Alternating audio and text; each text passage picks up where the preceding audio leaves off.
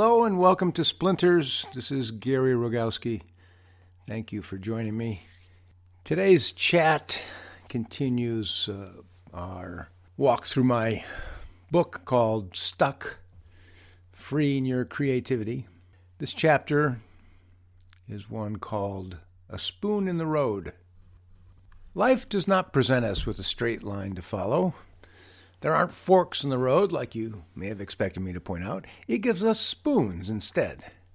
These spoons in the road, these decision points, seem to me to have more arc than angle to them. They have less drama than a straight line stretching far off to infinity. Spoons or bends in the road seem less like harbingers of our future as we stand to consider them. But the ones that we avoid are the ones that we choose, the ones that we choose to take, they change us.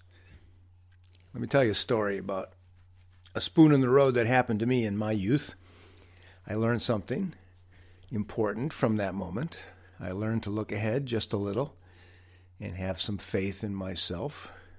And I learned to trust my gut on certain decisions. I got to say, I've followed my gut on many decisions and been dead wrong, but this one I think turned out okay.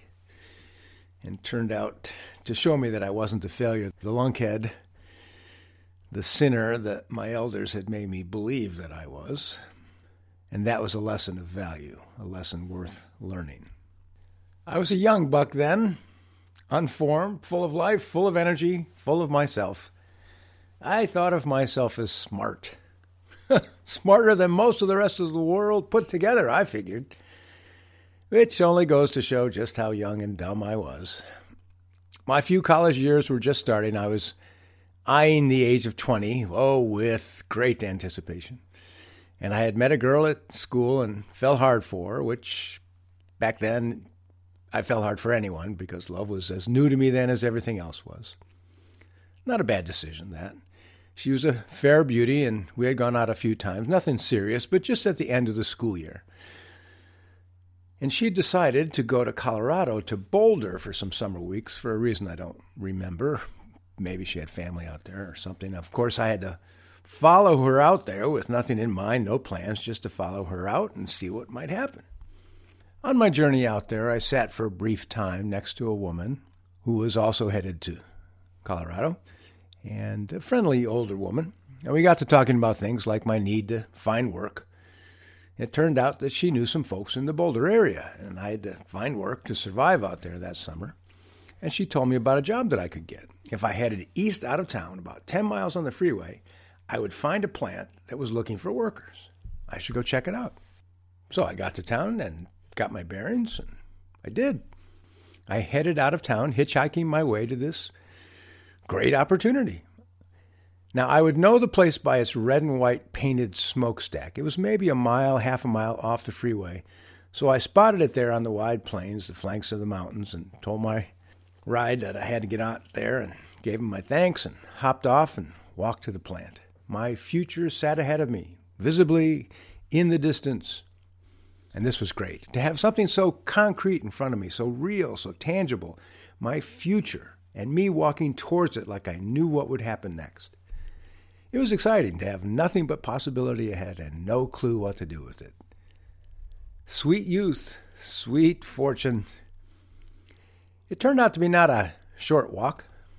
A mile or so of walking gave me some time to think. It offered me plenty of steps as I pondered this choice I was about to make. I was in Colorado, where I knew not a soul. The job was in a plant that looked like a bombing target in the scrubland with its red and white striped smokestack puffing out a white signal cloud. Hey, come bomb us here. It was a factory job ahead of me, too. I knew that. But I wasn't really sure what they made. I was walking towards it. That's all that was clear. I was walking towards my future. And the plant sat out in the middle of nowhere, and I had no car. I was slowly adding this up. And when I finally got to the building, I walked into its glass doors and I asked for a job application, and I asked them what they made there. Concrete curbs, I was told. Concrete parking curbs. Concrete. Concrete curbs for parking solid. I walked out the door. The receptionist had given me the form to fill out, and I walked outside into the hard Colorado sunshine and I sat down, presumably on one of their parking curbs, to ponder my future working in a concrete curb plant. Now, I recalled as I sat there that my first real job as a youth, replete with withholding taxes and bosses and time clocks and such, was in a warehouse close to O'Hare Airport in Chicago. And that job bored me to tears. Miles and miles of those flat one story buildings sat congregated near each other and close to the airport for distribution purposes, no doubt. Along with their assortments of asbestos brake pads and fiber clutches and steel ball bearings and hydraulic fluid lines and electrical switches and wires and breakers and metal rods and fan boxes and wiper motors and plastic lights and fluids and cleansers and all things industrial sat stored in these flat box buildings with their fake lawns and important signs out front and acres of parking lots for the workers and no windows inside any of these boxes. And that's where I worked one summer. There was a strange hierarchy as well in each department of boss, foreman, and a crew badass who was the real one in control on the floor. He or she was the one who managed everything from security to smoke breaks to freeze outs to lunchroom scuffles. A lot of culture going on inside these cultureless places and one summer of pulling parts for Napa Auto was enough to convince me that warehouse work was not for me. Strange folks inhabited those building walls. Some carried switchblade knives, some carried their bitterness around like a shield. Well, that summer after my warehouse ed- education, I had spent the next summer shoveling wet and heavy cement into sidewalk forms and pushing it into corners of larger road projects. This road work was outside, which I enjoyed in the heavy humidity of the Midwest, which I did not enjoy. My dad had gotten me this job, and he never let me forget how he had to pull the strings to make it happen. He was up early in the morning for me, and sometimes I engaged in some very stupid jobs in a day. I pulled a lot of nails out of used lumber. I lowered myself once into a hole in the roadway with a hammer and a cold chisel. They just had to find work for me. One time I had to crawl inside a cement tower filled with cement dust with two other quote, volunteers. We were told that something was plugged in there, so our job was to climb up the ladder of the silo and crawl inside the top of the tower with our shovels onto this cement pile, this dusty, nasty pile of cement dust, and try to find what was backing things up. Management told us to wear a handkerchief over our noses so we could breathe. Sound advice. Magnanimous, their concern for our safety. Anyways, I knew the smell of cement dust. I knew how it felt when it was heavy with water. I thought that maybe I had learned all I needed to know about concrete as I sat pondering the future outside this curb factory. It was one of those moments that didn't seem all that critical to a youngster like me then. Not really a crossroads, not a fork in the road, but looking back, I can see it was an important moment for me.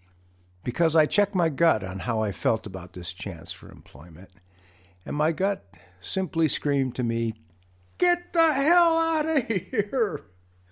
Even though I'd hitchhike all the way out there and walked all the way down to this plant, it didn't feel like a good fit to me.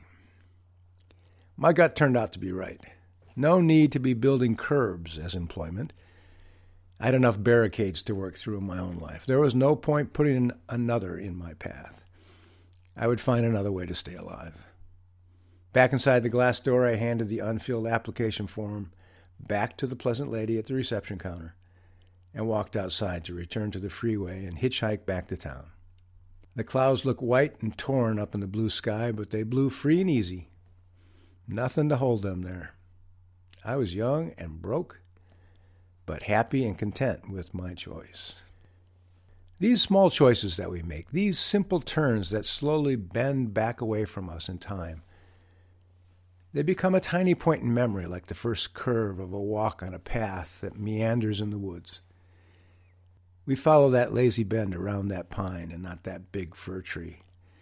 And we go past the first curve on the trail, and then our attention wraps up in another arc in the pathway of trees and another arc, and we walk past the leaves and vines, and time flows in this way and that, and we forget to look up to notice its passing except to see that we are a long way from where we started. And here's another bend to take, or should it be that one? And now this decision point, that first bend, that curve, that spoon in the road where we started is not even visible except vaguely in our mind as some whim we had back then to turn this way and not that.